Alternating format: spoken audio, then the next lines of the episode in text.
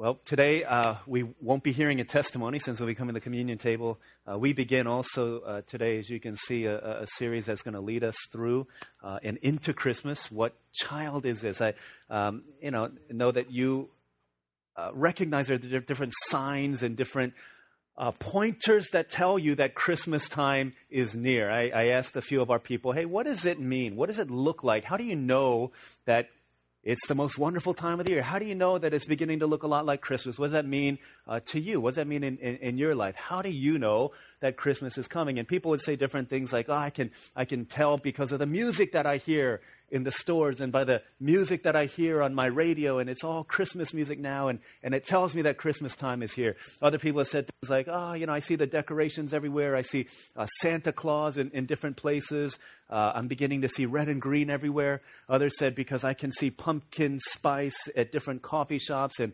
Starbucks has busted out their red cups, and so that's a sign to me that Christmas is here. Others have said things like, when I see Thanksgiving leftovers in my refrigerator, I know that Christmas time is coming. And when I peel off the November and December rolls around on my calendar, I know that Christmas is here. For me, one of the things uh, growing up in Virginia, I could always tell that Christmas was coming because the weather would change. It would begin getting really cold. And, and sometimes, even before Christmas, it would start snowing. And we would all ask this question you know, is it going to be a white Christmas this year? So you can imagine my surprise when I moved down here uh, to Florida and December rolled around, and it was still the same temperature as it was in November and October and, and pretty much September. And, and I remember seeing Santa Claus, like pictures of Santa on being pulled by his sleigh with scenes of snow all around. He's got his big, heavy red jacket with his big black belt and his hat on, and it's like 80 degrees outside. And I was like, this is really weird. It doesn't feel like Christmas to me. One of our guys says, uh, interestingly enough, weather does tell me that it is almost Christmas, even here in Florida. He said it goes from blisteringly hot to just hot. That's how I know that Christmas is coming. There are a lot of different things that remind us of Christmas, a lot of signs, a lot of symbols, a lot of things that tell us that Christmas is near. But one of the things that many of our people said that tips us off to the reality that Christmas is coming is the presence of lights begin to see lights all around. Last night we were driving through Winter Park, going to a, a, meeting for our house church shepherds, and, and going down this, this one street. All these houses are lit up in just beautiful colors and beautiful decorations, and just a, it's a, a wonderful sight to behold. And these lights remind us lights on homes, lights on streets, lights in the uh, outside of, of people's door frames. Now the new thing is projection lights, right, being, being blasted upon people's homes. And all of these things are reminders of the presence of Christmas, that it's coming. And it's shown by different signs. And one of these great signs is light. You know, about 2,700 years ago, 700 years before the first Christmas, the prophet Isaiah talked about Christmas and said, There are signs that tell us that Christmas is coming. And the dominant sign, the dominant image that he used to tell us that Christmas is here is this imagery of light. In the midst of the darkness, a light is shining. I want to read from Isaiah chapter 9 today. We're going to just camp out over the next four weeks on just one verse. But I want to read uh, the first seven verses of, uh, of Isaiah chapter 9. What does a message almost 3,000 years old have to tell us about Christmas today? Right? Is there anything that it could possibly say about how we experience and how we go through Christmas today. To, to, set the context, the people of God, right, Israel, had been the people of God at this point in time for some years.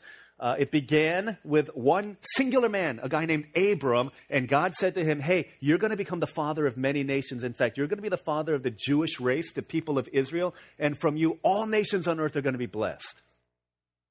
It's about 2,000 years before Jesus, about 4,000 years from t- uh, before today, God called this man Abram and said, Go to a land I'll show you. And so from there, Abram went out in obedience to God. He had a son named Isaac, who had a son named Jacob, who had 12 sons. And these 12 sons would form the basis of the 12 tribes of Israel, right? So these 12 tribes formed the people of God. About 1500 years BC, a man named Moses arose and he delivered these groups of people out of slavery from Egypt. constituted them as a nation by giving them laws, the Ten Commandments. And from that place, they wandered through the wilderness before settling into the land that God had promised to Abraham 500 years before. And so here's this group of people. They're the nation of Israel, they're the people of God. And they're forming as a tiny nation, not chosen because they were great or good or big or strong or good looking, but simply because God loved them and said, You will be my treasured possession. And so this group of people, the Israelites, rose up, and God said, All the nations of the earth are going to see you and see that there's one true God, and his name is Yahweh, Jehovah, the Father of our Lord Jesus Christ. And so this one nation was to be a light unto the world. And God said, You just follow me, and all these people are going to see how great uh, God is. The problem was the people of Israel didn't want to follow God as king. There are times that they did, but then a lot of times they didn't want to. And so they started complaining, and God says, You guys need to repent and turn back to me, and all will be good again. And so they would, but then they would mess up and they would run away again. And so God would raise up these people called the judges, and they would lead them back to repentance, and then the judge would die, and then they would go back into their sinful ways again, right? Cats away, the mice go to play. And so they did these things in wicked, sinful Israel until finally they said, hey, about, about maybe uh, 1100, between 1100 and 1000 BC, they said, we want a, a king. And God said, but I'm your king. They said, no, we want a king that we can see with our eyes. And so God said, have it your way. And so a king named Saul rose Started out decent, but ended up bad. Uh, he died, and a king named David. He was, he was the best king of Israel. The glory days of Israel were under the reign of King David about 1000 BC, and everyone loved David because he honored the Lord. He, he failed, and his failures were pretty colossal, but some of the things that he did were pretty good. He was a king after the heart of God and led the people in that way. But when David died, his son Solomon rose up, and Solomon tried to be a good guy. He was, he was good in, in a lot of ways, but his one fatal flaw, as it was with many people in the Old Testament, was that he couldn't handle his own sensual desires. And so he had about a thousand different women that he uh, would hang out with and that he considered either his wife or his concubine. And because of that, there was a civil war, and the nation was divided. And this was a dark, dark period in Israel's history, but it was only going to get worse. Civil war happens. A nation is divided into two. The northern kingdom is called Israel. The southern kingdom is called Judah. Divided like many, like uh, North and South Korea, East and West Germany, uh, South Sudan, these splinter groups. And so it was a very difficult time. And all along the way, God says, listen, if you live with me in obedience, there will be so much blessing for you. But if you turn away from me, there's going to be judgment that comes either through a bad crop or through nations attacking you, and it's not going to be good for you. Everywhere along the way, you obey, you get blessed. You disobey, there will be judgment. But if you repent, then I will relent from sending judgment on you. Up and down, up and down, up and down it went. You get to the time of Isaiah, and Isaiah in, in the people of God, right? Isaiah speaking on behalf of God to Israel, saying, Guys, we got to get our act together because we're about to, we're, we're in a bad place right now. We're in a bad, bad place. And God is saying, listen, there's a mighty kingdom around us called Assyria, and they're going to they're going to destroy us if we don't come back to God. And so the prophet Isaiah's message was pleading with Israel come back to God. Come back to God. This is a time when Israel, their terror alert was on high. It was red alert. They were being attacked on all sides. If you were Israel, if you were the people of God, what would you do? If you knew that you're about to get crushed, your homes are going to be demolished, your families are going to be separated, your town is going to be, is going to be ravaged, what would you do? God says, here's what's going to happen. All you need to do is come back to me and I'll spare you the judgment. What would you do? Wouldn't you do that? And isn't this a situation that may be we in America find ourselves in? That the judgment of God perhaps is coming? Are all kinds of things that are happening in our nation, and God has been raising a clarion call. Repent and I will relent. Come back to me. This is what God has been saying for decades.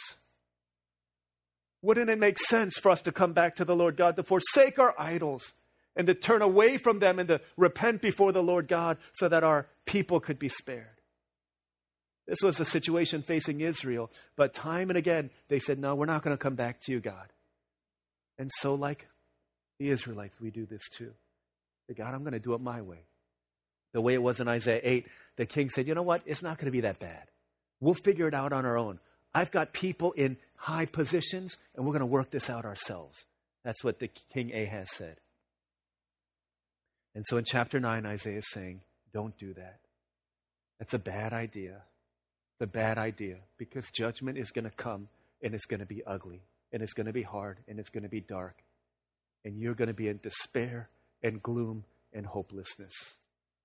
Merry Christmas, everyone. Into this message, into this darkness, into this mess, Isaiah chapter 9 comes, and this is the word of the Lord. Nevertheless, there will be no more gloom for those who are in distress. In the past, he humbled the land of Zebulun and the land of Naphtali. This is talking about Israel. But in the future, he will honor Galilee of the Gentiles. That's the area in which Israel was located, by the way of the sea along the Jordan. And here's what here's a vision. Verse 2. The people walking in darkness have seen a great light. On those living in the land of the shadow of death, a light has dawned. You, God, have enlarged the nation and increased their joy. He sing a better day. They rejoice before you as people rejoice at the harvest, as men rejoice when dividing the plunder. For as in the day of Midian's defeat, okay, at the hands of, of, of Moses, you have shattered the yoke that burdens them, the bar across their shoulders, the rod of their oppressor. Every warrior's boot used in battle and every garment rolled in blood will be destined for burning, will be fuel for the fire. He's saying, okay, the time of war, all these things that were used for war are no longer going to be needed for war because the time of peace will be coming. And here's how, verse 6 For to us a child is born, to us a son is given, and the government will be on his shoulders. And he will be called Wonderful Counselor, Mighty God, Everlasting Father, Prince of Peace. Of the increase of his government and peace, there will be no end. He will reign on David's throne and over his kingdom, establishing and upholding it with justice and righteousness. From that time on and forever, the zeal of the Lord Almighty will accomplish this. This is God's word. Amazing prophecy of hope. 700 years before that very first Christmas ever came to be. And yet it has such powerful truth for us today, 2,000 years on the other side of the dividing hinge of history. So, what does that mean? What does he, what does Isaiah have to say, and what does he have to tell us about Christmas today and how we celebrate it and how we deal with it? Three thoughts today I want to bring out from this text. The first thing is Christmas. Okay, Christmas is for people who don't feel like celebrating. Christmas is for people who don't feel like celebrating it. Remember the, the backdrop here. People in Israel probably didn't want to celebrate Christmas this day land in darkness. Their families are going to be destroyed and homes are going to be overtaken. Nothing is going to be. It's yesterday I saw pictures of, of Gatlinburg, Tennessee, right before the fires and after the fires, and it was a tragic picture of before and after.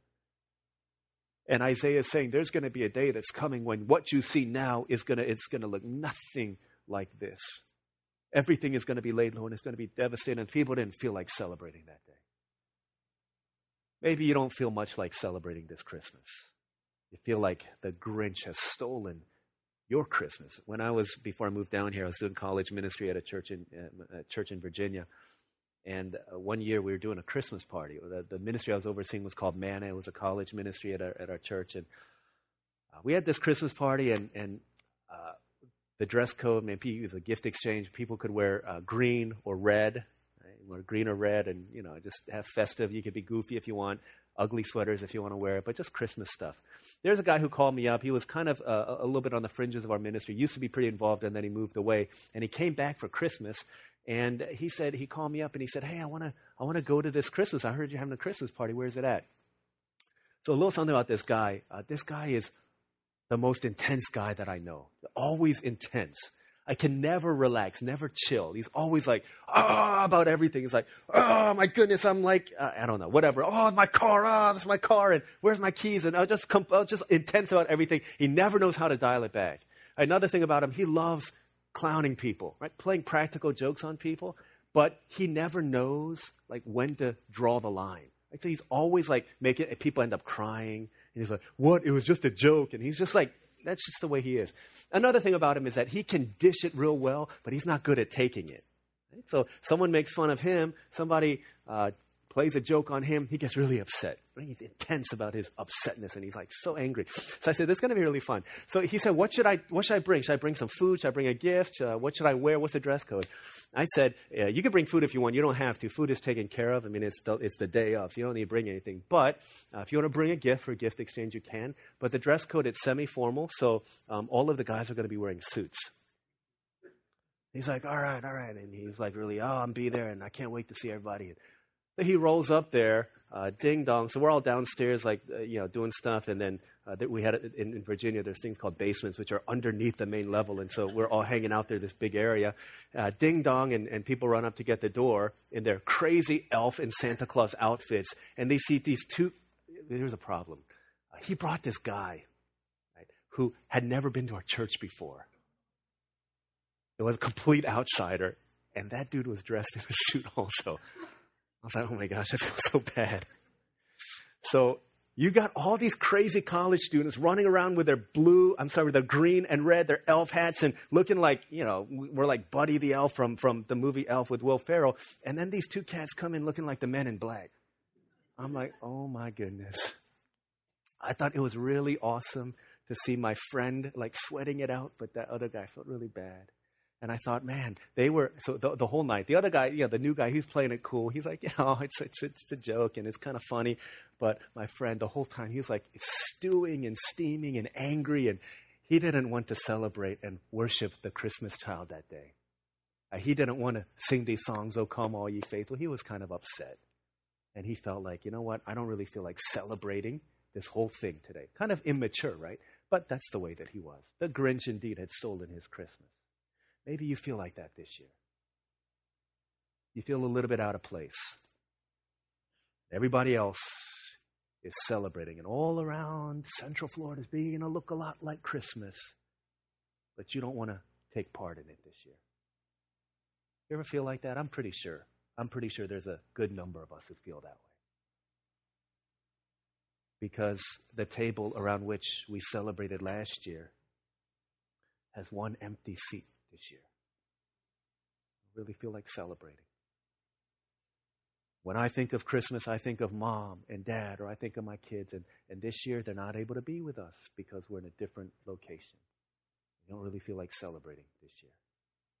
Maybe you don't feel like celebrating because while all these advertisements on TVs are talking about the newest toy set that you can get for your kid or the newest you know, trinkets and the sales going on, as much as you want to give to the people that you love,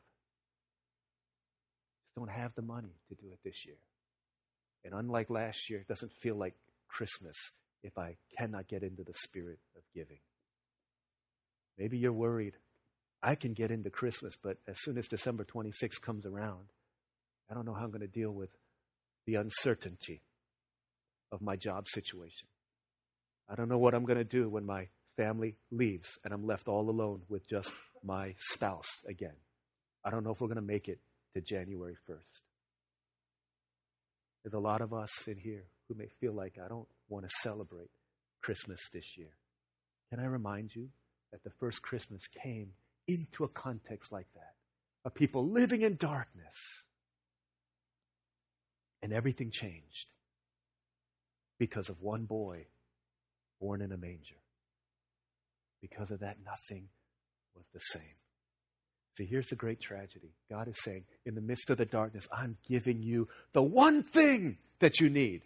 You don't need more people to try and figure out your stuff. You don't need greater ideas. You need a, a light to come into the darkness. And He's going to come in the form of the Christmas Savior named Jesus Christ.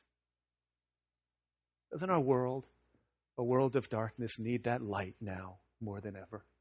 A world of division, a world of pain, a world of sorrow, a world of blame. Doesn't our world need a light? But here's the tragedy our world today is doing more than ever, whatever it can, in order to take the light out of this season. Tim Keller cites this uh, New York Times article. He says, This is what Christmas is about. It's about the all victorious power of love. That working together, we can create a better world and we can make a difference and we can change the course of history. It's true. We've done a lot of great things. Medical breakthroughs have eradicated certain illnesses, at least provided a vaccine for some of them. We've been able to tame and domesticate animals and, and, and use them to become our friends or use them for, harness them for, for good purposes.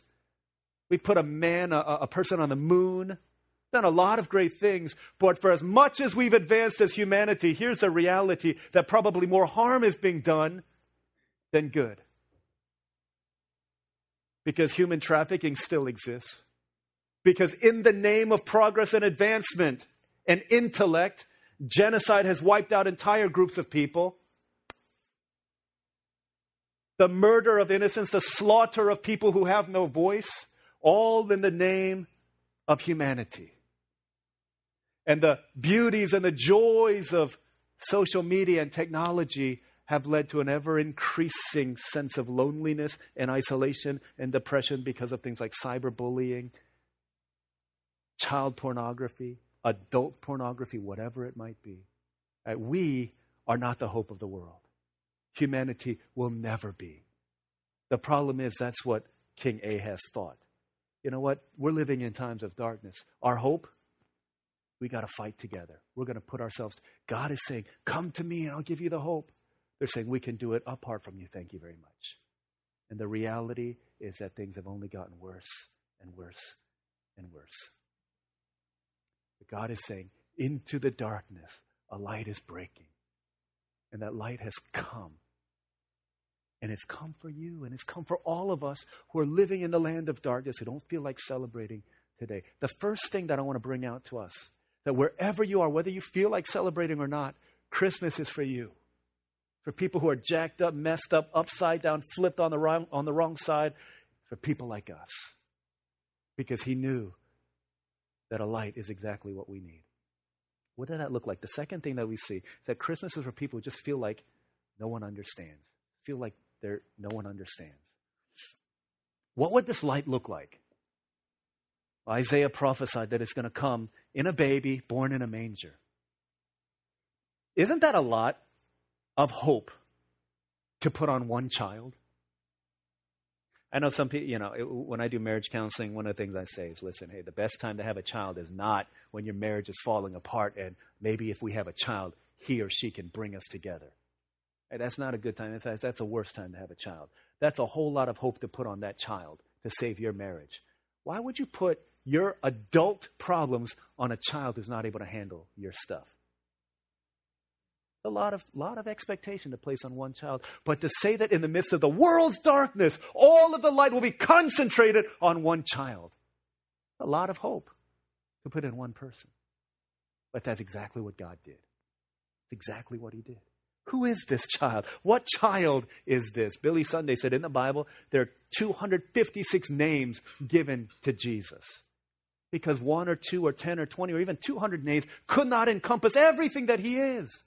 And so here we find four glorious names of who Jesus Christ is. Look at what it says in verse 6 He will be called Wonderful Counselor, Mighty God, Everlasting Father, Prince of Peace.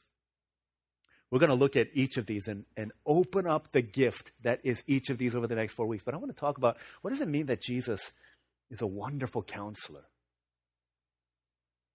What I mean when I say that Christmas is for everyone who feels like no one understands. Isn't that what a counselor, a good counselor, does? Is helps you to feel like someone understands me. I had a friend when I was in seminary. He was a counselor, and uh, you know, there's there's obviously client uh, counselor confidentiality. But one of the things he was saying, he didn't mention anything specifically, but he was telling me of his frustration that as he was a counseling student at the seminary, getting intern hours by counseling people. That there's this one couple that was very angry at him, and they said, I don't want to see, we don't want to see you anymore because you have no idea how to counsel us because you're single and you've never been married. How do you know the struggles that we face? How do you know the, the struggles and the challenges of, of relating to your in-laws? How do you know the struggle to, you know, about sex and about money and about all of these different things that married people? How do you how, how can you tell us what we ought to do when you have no idea the bed we sleep in at night. And he said, What I've been told in my counseling class is, yeah, I don't understand all of the experiences But still, counselors come and they counsel people who have had people murdered. But still, you know, that even though I haven't experienced that, I can counsel somebody through that. And this is what he said because the, the emotions that human beings face, all of us are all the same. That's why I can understand. But to that couple, they said, No, you can't understand. You can't understand. You have no idea. I'm talking, I feel like I'm talking to a wall who has no idea, no comprehension, no understanding of what I'm trying to say to you right now. And you're giving me advice, you're listening to me, but there's no sense in which you empathize or sympathize with what I'm feeling as I share these things with you. You ever feel that way? You're sharing your heart with somebody. And they just they just don't seem to have a clue about what you're talking about. Some of the worst counsel I've ever given, I think back and I, I cringe. I cringe. There's one pastor who says every seven years I burn my sermons because I had no idea what I was talking about then seven years later, I'll burn these sermons because I have no idea what I'm talking about. I think about my life when I was younger, when I was starting out in, in, in ministry, and in my in my early 30s. I remember trying to talk to some of these married couples, trying to give them advice, trying to give them counsel, trying to correct them on what they're doing wrong about uh, how they're raising their children and how they're supposed to be worshiping when you know, instead of talking with other people. And and they said, you know what? Um, I'm not sure you really understand. Right? That, you know, there's one, one person who said to me, you know what, I don't think you really understand. You don't understand how hard it is to be a parent. You don't understand what it's like to have the weight of anxiety and stress on your shoulders. You don't understand what it's like to fear what's going to happen when they, and they, they just went off on this diatribe. And I was like, oh my gosh. I was thinking that to myself. And I said, you're right. I don't understand. I don't understand. I was giving them, I think it was pretty sound advice. Mean, it's not anti biblical, but I was coming from a place where I had no idea, no idea the things that they were feeling as I was advising them so astutely from biblical truth about how they ought to live. And it makes sense that they didn't want to listen to what I had to say. Because a good counselor is somebody that actually understands what you're dealing with and who knows what you're going through and knows what you're experiencing. Because the worst thing, and when you can find somebody like that, so I, I send a, several of our people. If I can't, if I can't, uh, if I'm not trained or if I'm, I can not help somebody to overcome certain hurdles after like three, four meetings with them, I say, hey, you know what? I've got a great network of Christian counselors that I can I can refer you to who are able to take you to a better place of healing than I can. And I'll refer them. These are their expertises. These are their names. But at the end, I always tell them, hey, but, but listen, here's the most important thing about a counselor. As well trained as they are, as experienced as they are, even if they have zero experience, the most important thing is your relationship and your rapport with them. If you feel like they can connect and you can connect with each other, then you should continue to go to them. But if you can't, right, regardless of how, uh, how, how certified they are, how an expert they are in, in their field, if you cannot connect with them and you don't feel like you have that rapport, then you should go see somebody else. But when you find somebody like that, man, it's a powerful thing. It's a powerful thing that can lead to healing, that can lead to uh, growth, that can take you to the next level. But when you don't, one of the worst feelings in the world. Five years ago, a group of our people went on a mission trip, and we experienced uh, probably the hardest thing that a group could experience on the mission field. We witnessed the, uh, the, the, loss of one of our people. And in the frenzy and the aftermath of all of these things, we came back home and, and had funeral arrangements and stuff like that. And, and after things had calmed down a little bit, maybe a week or, or 10 days after, something, I forget the exact time frame, the denomination that we've been working with in that country said, uh, we, we strongly suggest you as a group see uh, a group therapist. And we have one who is highly specialized in trauma therapy, 17 years in grief counseling over events that have happened. And uh, she's in your area, and we would like to refer you to her and her to you. And so I was really excited. I said, you know, this is great because as much as our, our, our, our group who was there needed counsel, I needed that too. I needed a place to, to be safe and to, and to share. And so this lady came in. I had such high expectations. 17 years of doing this, 17 years of blood and sweat and tears and dirt underneath the fingernails of having swept up bodies and, and been in that place. And, and as she started meeting with us, For an hour and a half, she talked and talked and talked and talked. And I was like, this is the most painful experience of my life. This is awful. And then she would stop in the middle and she would ask our thoughts, and at which point nobody wanted to say anything. But when someone broke the awkward silence, simply to break the awkward silence, as they talked, she cut them off mid sentence. She finished their sentence. I mean, you don't need to be in counseling for 17 minutes, let alone 17 years, to know that you don't do this. Cutting them off, finishing sentences. Oh, I know what you're talking about. You don't know what we're talking about. And after she lectured us for an hour and a half, she said, I'm going to go next door. If anyone wants to come for personal one on one counsel, I'll be available. She walked out of there, and we just looked at each other like, what the nasty just happened? Like, that was worse than the initial trauma. And, and so I said, you know, if anyone wants to go over, feel free to go. But they're like, no, we're not going to go. We didn't need to. We didn't need all that for that. And so every now and then she would look into the door, right, through the window, and we would just ignore her, just ignore her. And about 30 minutes of her just sitting by herself, she came in and she's like, uh, just a reminder, I'm available next door if anyone wants to wants to talk to me. I was like, girl, get out of here. What you talking? Ain't nobody want to talk with you. I said, thank you. Uh, thank you for that opportunity. Uh, we'll, we'll discuss it. If someone wants to, we'll, we'll go in there. But nobody did. Because I think at the end of the day, we just felt like she has no capacity in her to understand the pain and the grief and the loss and the sorrow and the rawness of emotion that we're feeling in this place. The only people that know are those of us who are there. But like we could counsel one another better than she could. One of the main things about being a counselor who's good at what they do is their ability to make you feel like I understand. I understand. I'm with you in your suffering. I'm there with you. You remember in John chapter 11? There's a lady who's trapped in darkness. Her name is Mary. Her brother, her beloved brother Lazarus, has just died. And she pleaded with God, with Jesus. She called him on his cell phone and said, Jesus, come right now. I need you. I need you. I need you. And Jesus came a little bit too late. And she's upset and she's angry and she's sad and she's sorrowful. And she said, Jesus, if you'd been here sooner, my brother wouldn't have died. And if there's one Bible verse that you may not have memorized up until this point in time, here it is for you and to memorize John 11:35, two words, Jesus wept. And in that place, no words were necessary.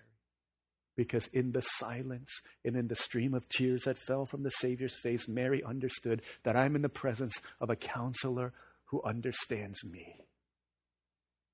He knows. He knows. And perhaps that grief counselor five years ago, all she needed to do was just sit with us and weep. You see, Dorothy Sayers says, for whatever reason, God created this world and allowed us to fall into sin. One thing is clear He didn't sit back in a sterile environment of heaven, but He entered into the brokenness and He entered into the fray. He was born in a manger. He understands poverty. He knows what it's like to have no money on Christmas. He knows what it's like to have a father pass away at a young age. He knows what it is to work hard. He knows what it is to not know where my next paycheck is going to come from. He understands that. He knows what it's like to have a stressful Christmas traveling, walking, riding on a donkey with mom and dad from one city to another. He understands. All. He knows what it's like to be bullied by people in positions of power. He knows what it is to be betrayed by friends who swore that they would be with you until death, but abandoned you on your night of greatest need. He understands all of those things. And if there's anything that Jesus does, and he understands,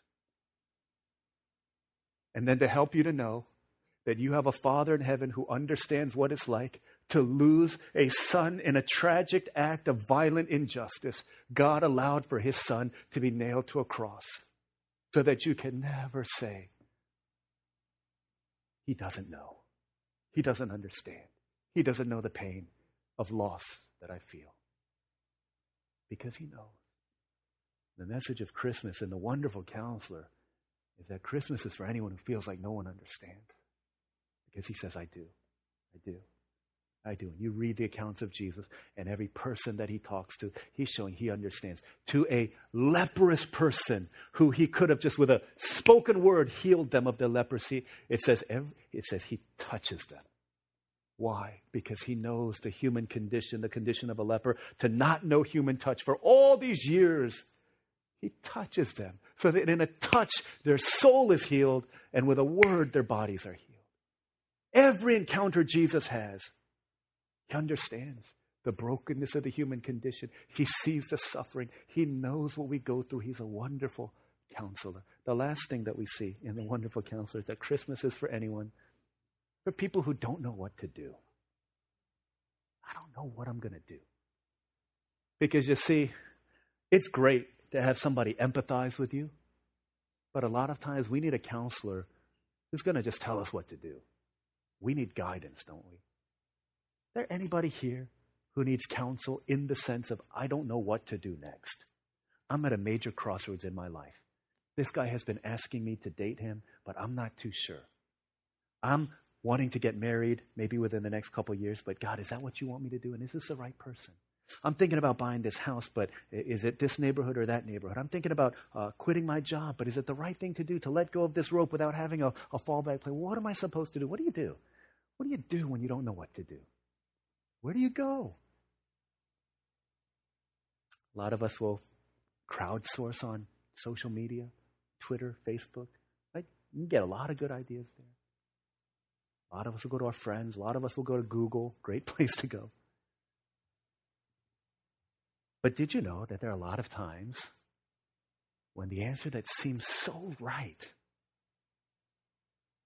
can ultimately end up wrong? You had times like that? This is the opportunity of a lifetime. This is perfect. Only to see it a couple years later go sour. I know that this is the right place to be because everyone has told me that. All the stars are aligning and everything looks so great. But after a little bit, it all falls apart. You ever had a time like that before? I've had times like that before. The person you thought, and wasn't there, wasn't there a person you thought you were going to marry at one point? And the person sitting next to you is not that person? What happened? Proverbs 14:12 says there's a way that seems right to a person, but in the end it leads to death. James chapter 1 says there's wisdom that comes from heaven that's different from the wisdom of the world. So different. 1 Corinthians 1 says the, God's wisdom is different from the world's wisdom. In fact, if there was such thing as a foolishness of God, if there was such thing as God being foolish, even God's folly would be far superior to the wisdom of the world. Think if that were possible, his foolishness would trump the wisdom of the world. Maybe there was a pun intended in that, maybe not. I don't know, whatever you think. But the foolishness of God, if there was such thing, is always going to be better than the wisdom of the world. Can you trust him? And there was a, when I was when I was graduating seminary. I think you know some of you know about me uh, and and why I'm here, but you may not know why I'm not somewhere else. There was a an opportunity that I had. I'd been talking with a church up north, uh, flagship church, uh, just a, a, great church, been written up in in books, and uh, the two people on staff were very dear brothers of mine, mentors.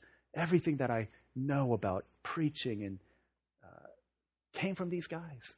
He said, Hey, uh, we've, got a, we've got a spot for you. Right, large church, lot of resources, a lot of money, except for the money. But golden opportunity.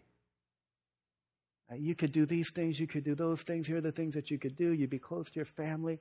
And to a man, it was perfect. Perfect.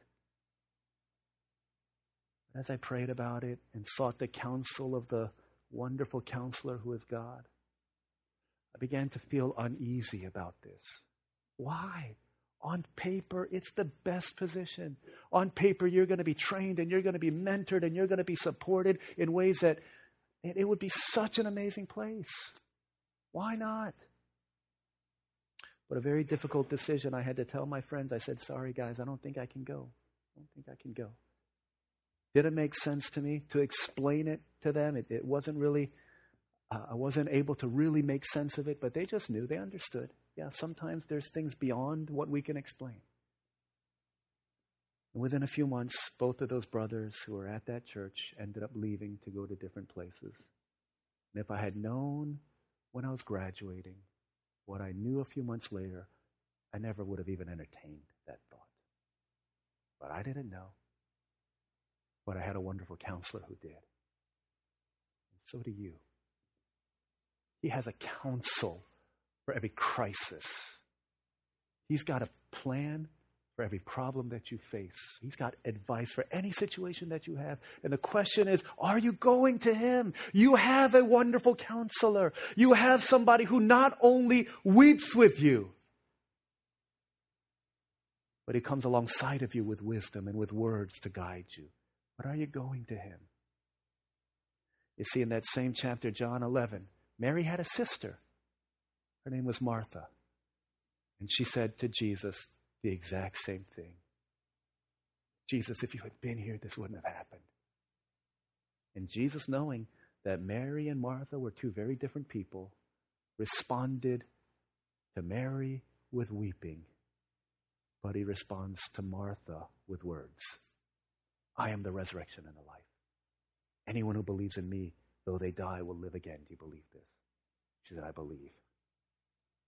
This is what Jesus does in a way that only the most wonderful of counselors do. There's a beautiful wedding of empathy and understanding with counsel and guidance that you so desperately need. And just say, oh, you coming again? Here's the answer. Go and do it. Now, he weeps with us. Keller says, truth wedded with tears. That's how Jesus comes.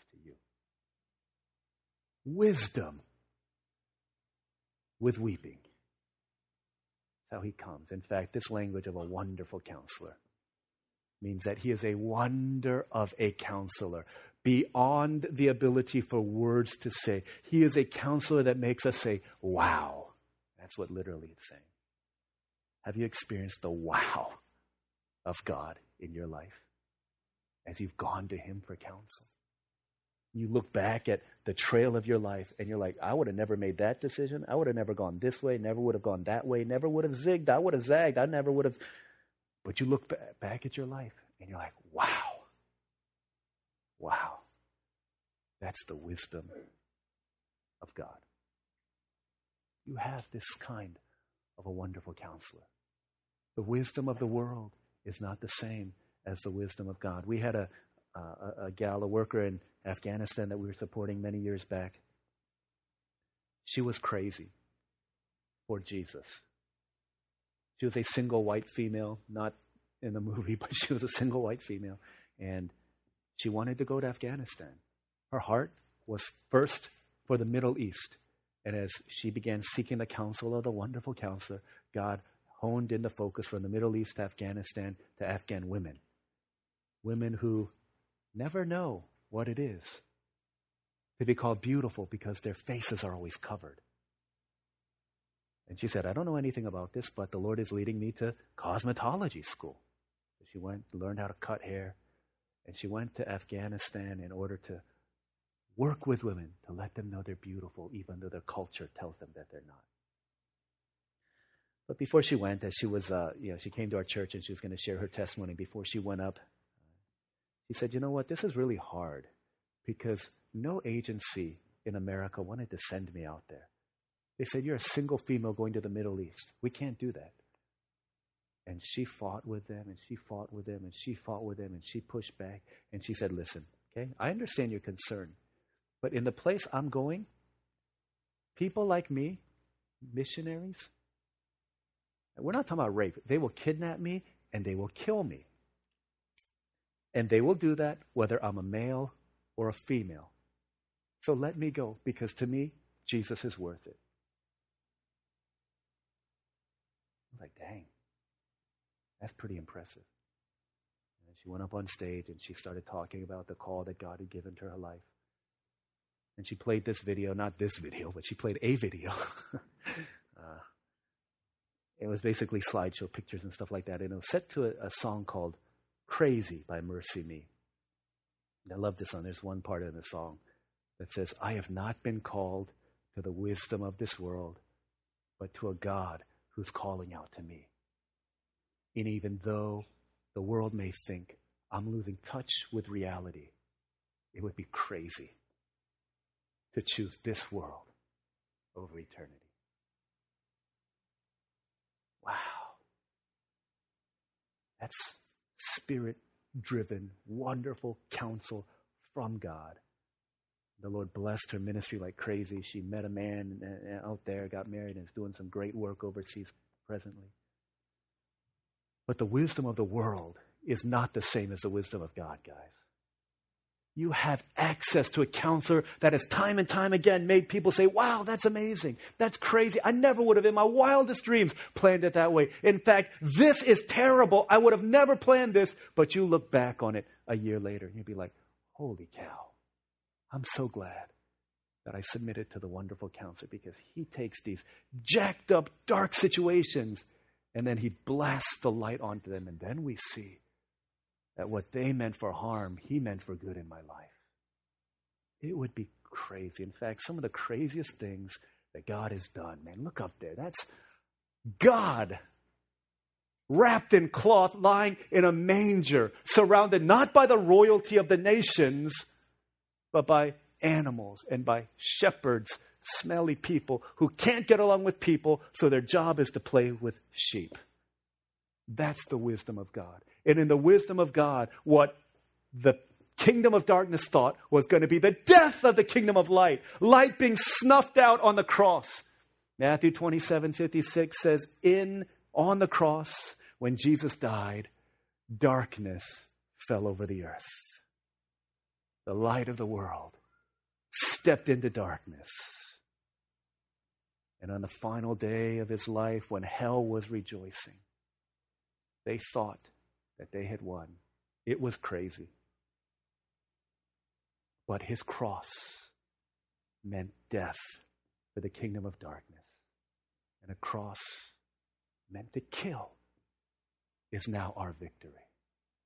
Every person born into this world is born and will die. But he's the one person on planet Earth who ever came who was born to die. The only reason he came was to die in our place for our sins, to take our consequences for our misdeeds, so that in rising again, everything that he deserved because of his perfect obedience has been given to you and to me. And that flows through the hands of a counselor who's wonderful. Will you trust him? Will you believe him? Will you go to him? Let's pray.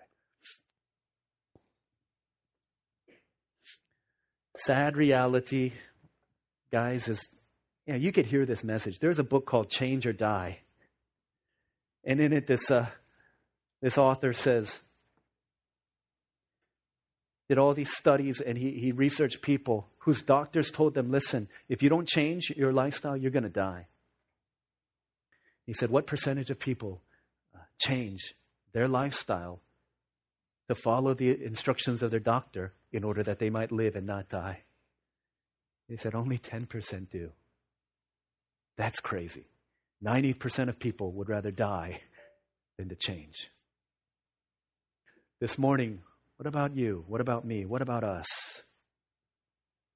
God is calling us to no longer pursue the wisdom of this world, to no longer pursue the things of this life, to no longer do what the world says, because the wisdom of God is high above. Do you trust Him? And do you believe Him? And will you not only listen to him, will you do what he says? Trusting that you'll look back on your life and say, wow, wow, he knew so much better than me. What a wonderful counselor he is. Spend a few moments coming before the Lord right now in prayer, responding to his word. What area of your life do you need counsel? What area of your life are you confused? What area of your life do you have a decision that you need to make? And, and maybe you've already made that decision according to the wisdom of the world. Maybe God is telling you, hey, on paper, looks like a good decision, but pray. Pray about it. Maybe I'll confirm that. Maybe I'll change that. But don't you want to do what the wonderful counselor says is best for you? Let's spend a few moments praying. right now. If you this completely misses my boat, you know people in your life that are in need of wisdom. Pray for them right now. Pray for yourself that in the time when you will need to make a decision, Lord, I would trust and go to and listen to and obey my wonderful counselor. Maybe others of us, we're not in the mood to celebrate Christmas this year. It's a perfect backdrop for Christmas. See that there's hope. It's not in people, it's not in your family, it's not in your friends, it's in Him. It's in Jesus, the light of the world, came into your darkness to give you hope. Let's pray together for a few moments right now. Half a minute, a minute, whatever you need. Let's pray. Let's really seek our wonderful counselor right now. Lord, I need you. Let's pray for that for a few moments.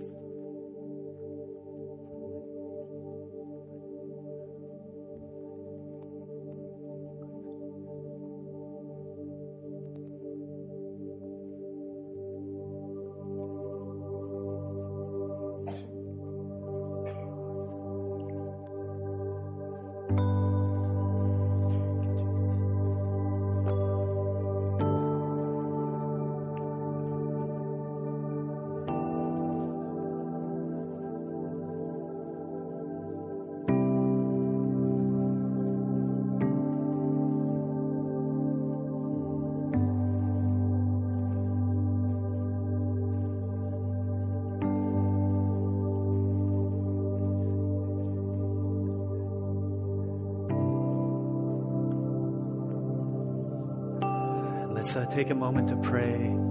If there's any unconfessed, unrepented sins in your heart, if you come in this morning feeling saddled with guilt, broken relationships, things that you've said, attitudes that you had this morning, things that you did or said that the Spirit of God may be reminding you of, we're going to come to the table of God's grace. Grace requires that we come honest before the Lord and honest with ourselves, knowing that we need help. We need a Savior. Spend a few moments preparing our hearts in repentance so that we can come to the table in a manner worthy of the Lord Jesus, whose body was broken, blood shed for your sins, for mine. Spend a few moments in repenting, asking the Lord to purify our hearts, our conscience, so that we can come to this table full of hope, full of life to receive what He has for us. Let's pray for another moment before we come to this table.